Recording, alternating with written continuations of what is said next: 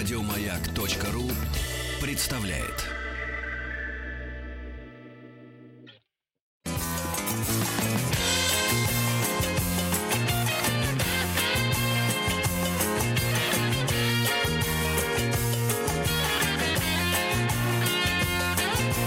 Вахтанг Махарадзе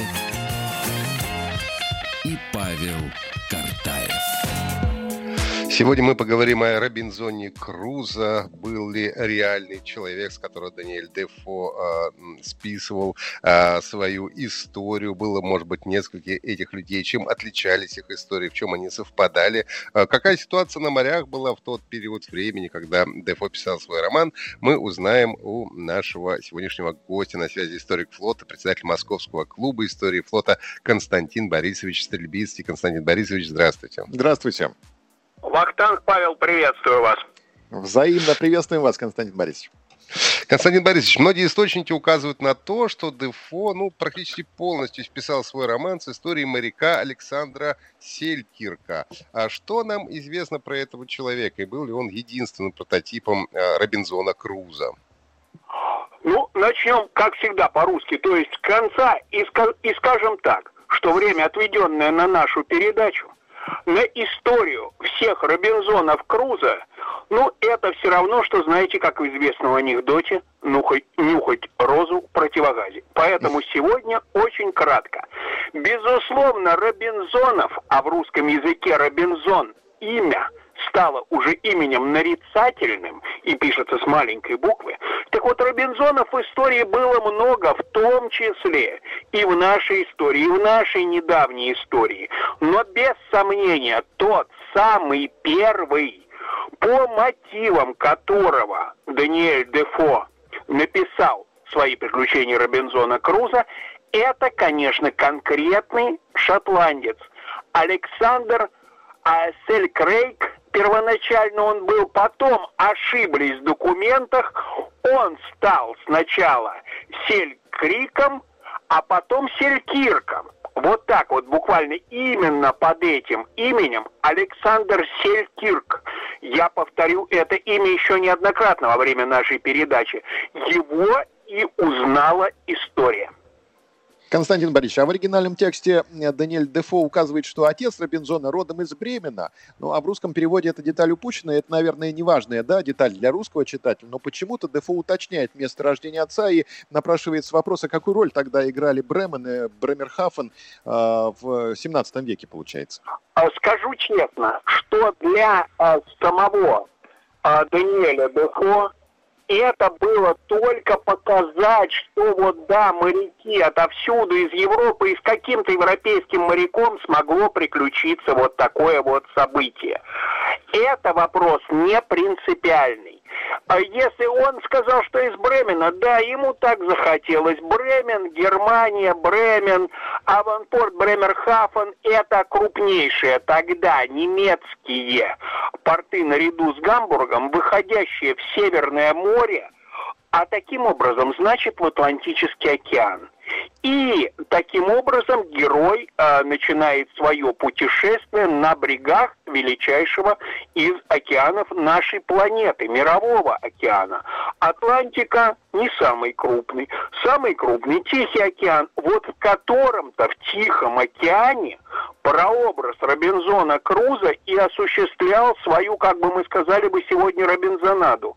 Но Даниэль Дефо переносит его из Тихого океана в Атлантику, из э, островов дальних, э, которые сейчас у побережья Чили, он переносит его на, а, в район Антильских островов, Карибское море.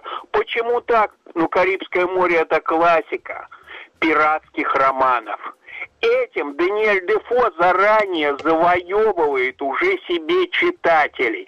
Читатель узнает о том, что вот опять о моих любимых пиратах это все будет, опять это пиратское Карибское море.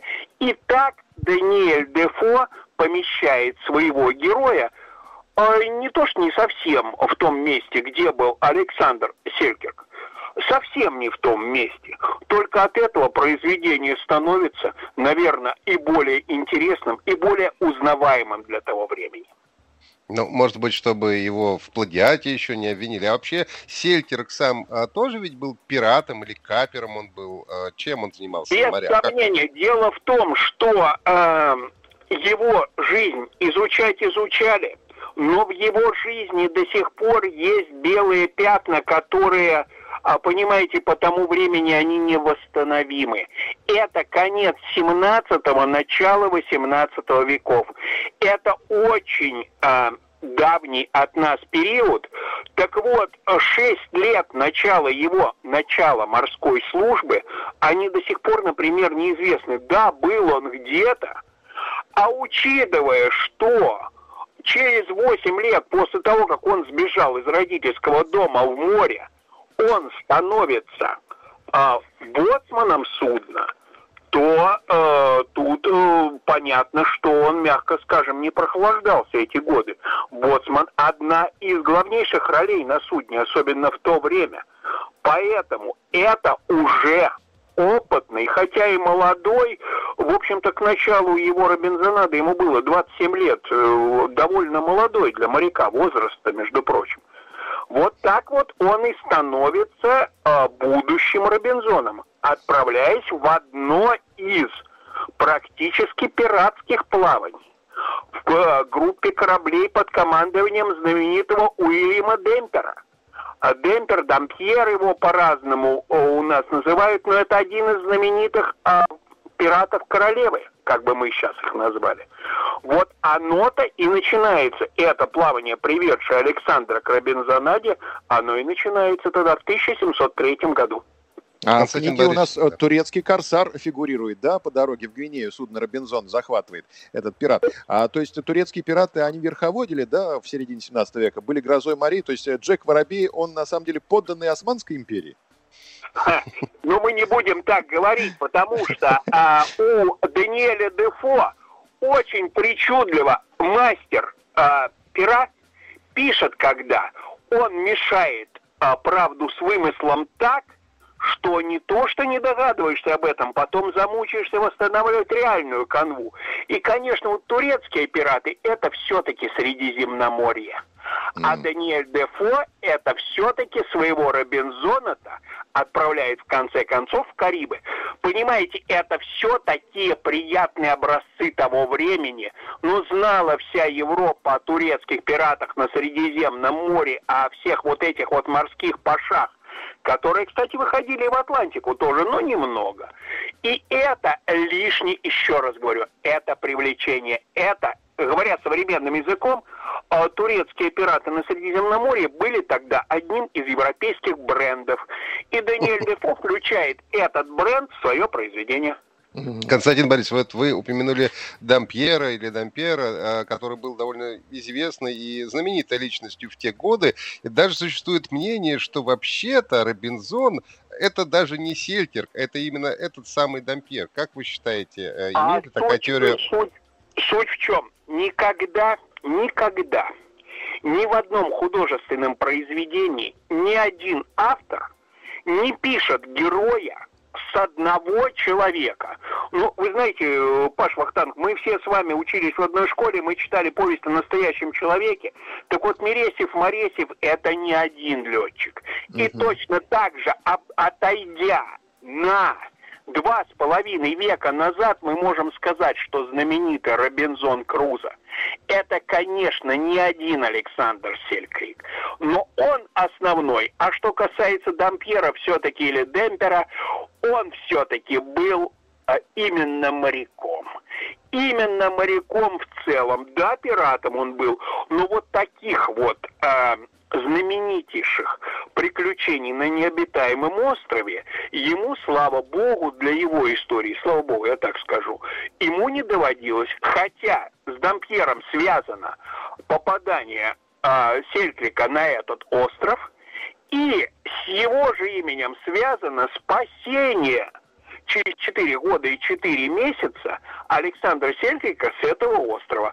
Так что, безусловно, как говорится, и без Дампира здесь не обошлось. Это Константин Борисович, а как выглядела карта мира э, к, вот, в описываемые события, в период описываемый к середине 17 века? Большие открытия уже были совершены к 50-м годам этого века? Или Или что-то было еще в белых пятнах? Я могу сказать так.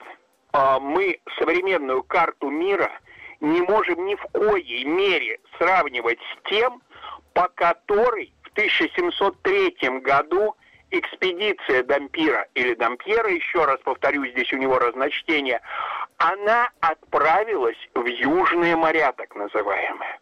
А, я даже не сравниваю, не говорю про такие понятия, которые нам-то в нашем детстве еще были абсолютно неизвестны про GPS. Так вот, простой бумажной карты, вот такой вот, как мы с вами, сидя на географии, смотрели на доску на два полушария и учили их, так вот такого тоже тогда не было. Была единая карта, прорисованная вся, но географы по рассказам морских путешественников, неважно, были ли это государственные путешественники или это были государственные морские разбойники, они перечерчивали эти карты, уточняя их.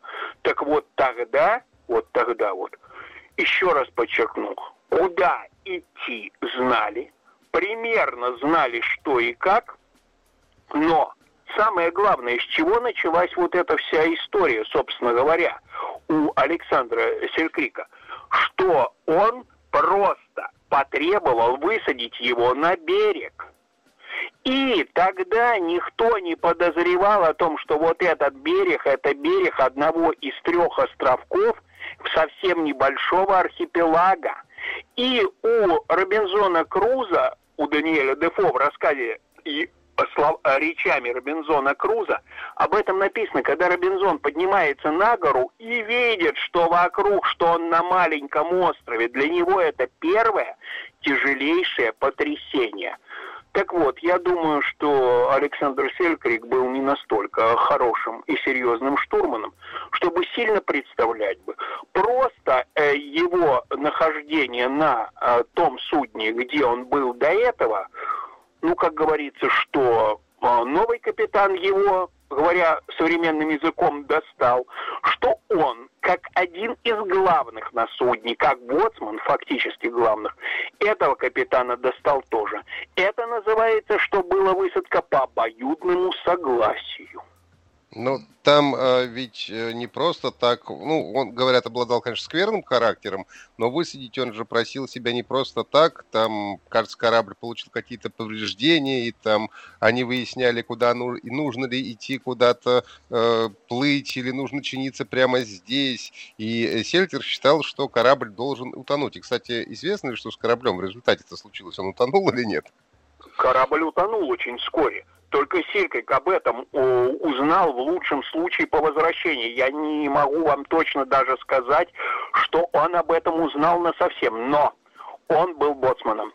Боцман отвечает в данном случае на корабле за все то, что мы называем матчастью. Материальная часть вся. Ему подчиняются все корабельные службы, в том числе один из главнейших рядовых матросов на судне того времени – это корабельный плотник. И когда корабельный плотник докладывает о том, что корпус прогнил, частью продырявлен и так далее, боцман делает выводы, а потом доводит э, эту информацию до капитана.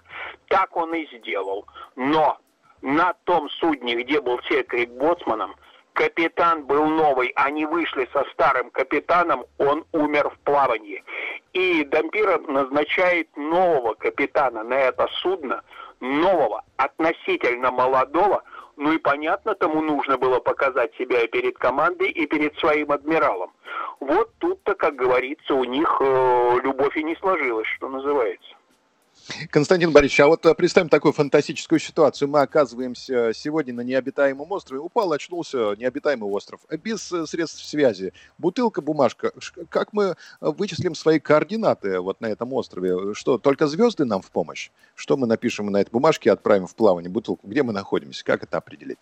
В Или данном все? случае, Никак. Если, если мы знаем мореходную астрономию, мы сможем определить по созвездиям примерно точно.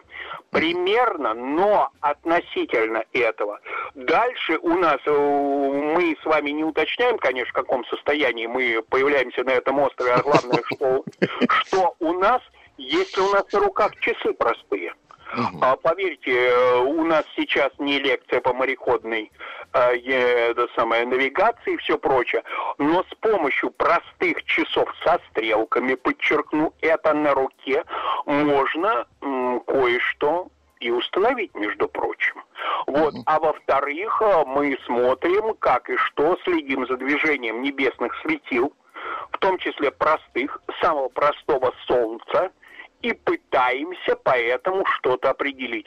Ну вот только я вам одно скажу, что бутылка, это, знаете, это очень это самое. Мы можем с точностью до минуты, до секунды определить свои координаты, но мы никогда с вами, э, написав на бумажечке и кинув бутылочку в море, не будем уверены, что эта бутылочка чего-нибудь да достигнет. Вот этого, это вообще отдельная тема у нашего обсуждения. С бутылками такие приключались путешествия, про которые просто в истории-то таких с кораблями не случалось, какие совершали плавание а, бутылки. У вот. меня, у меня, кстати, такой вопрос. Почему мы оказались с бутылкой на необитаемом острове?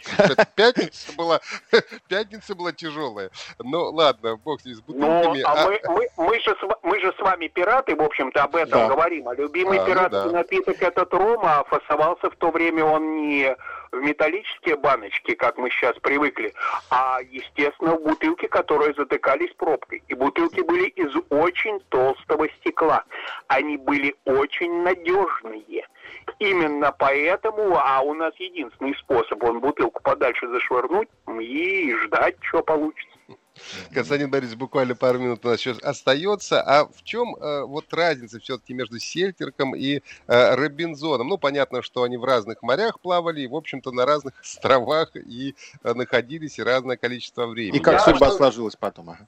Самое главное – это продолжительность. По книге Робинзон сколько на острове сидел? 28, 28. лет. Александр на острове был меньше четырех с половиной лет. Понимаете, это все-таки разные вещи. Это первое. Второе, второе, что э, ведь э, Робинзон попадает на остров э, в результате кораблекрушения, а Александра Селькрика высаживают на остров, что называется, мирно, и с определенным количеством набором, который ему предоставляют. То есть у него было что-то, как мы говорим сейчас, мы бы сказали бы, первичный капитал у него был и очень серьезный, между прочим. Так что вот так вот. Ну а дальше читать Робинзона Круза и читать нашим слушателям то, что они найдут про этого героя, Александр Селькрик, в мировой паутине и сравнивать.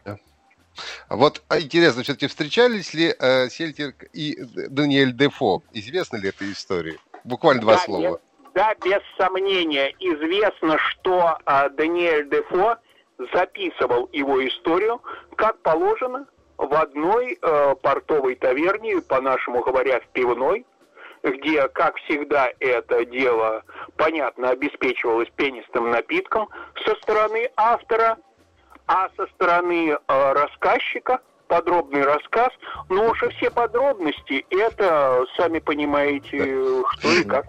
Так, Константин Борисович, большое спасибо. Константин Борисович Стрельбицкий, историк флота, председатель Московского клуба «История флота» был у нас на связи. Говорили сегодня о Робинзоне Круза. Круза. Большое спасибо, Константин спасибо. Борисович. До, до новых встреч. Еще больше подкастов на радиомаяк.ру